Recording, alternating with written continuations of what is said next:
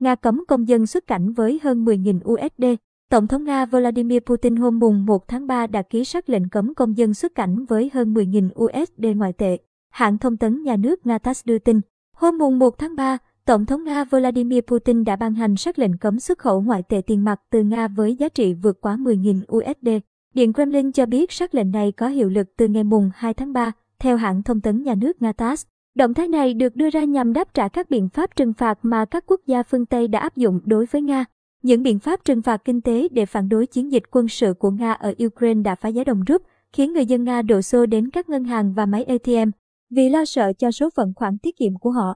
Bên cạnh đó, trong tuần này, Tổng thống Putin cũng thực hiện nhiều biện pháp như buộc các nhà xuất khẩu của Nga phải bán 80% doanh thu của họ bằng ngoại tệ, cấm người Nga cung cấp ngoại tệ cho người không phải công dân nước này, đồng thời cấm các thỏa thuận cho vay và gửi ngoại tệ vào tài khoản ngân hàng ở nước ngoài. Trước đó, vào ngày mùng 1 tháng 3, Nga đã áp đặt lệnh cấm tạm thời việc các nhà đầu tư nước ngoài bán tài sản của họ ở Nga. Sau khi các đối tác phương Tây quan trọng, bao gồm tập đoàn năng lượng BP và Shell, công bố kế hoạch thoái vốn, Moscow cho biết động thái này nhằm ngăn chặn các công ty đưa ra quyết định dựa trên chính trị hơn là kinh tế. Financial Times đưa tin, trong tình hình hiện tại, các doanh nhân nước ngoài đang buộc phải đưa ra quyết định dưới áp lực chính trị chứ không phải yếu tố kinh tế. Thủ tướng Nga Mikhail Mishustin cho biết trong một tuyên bố chính thức. Trong khi đó, Ngân hàng Trung ương Nga hôm ngày 28 tháng 2 thông báo tăng gần gấp đôi lãi suất cơ bản từ 9,5% lên 20%.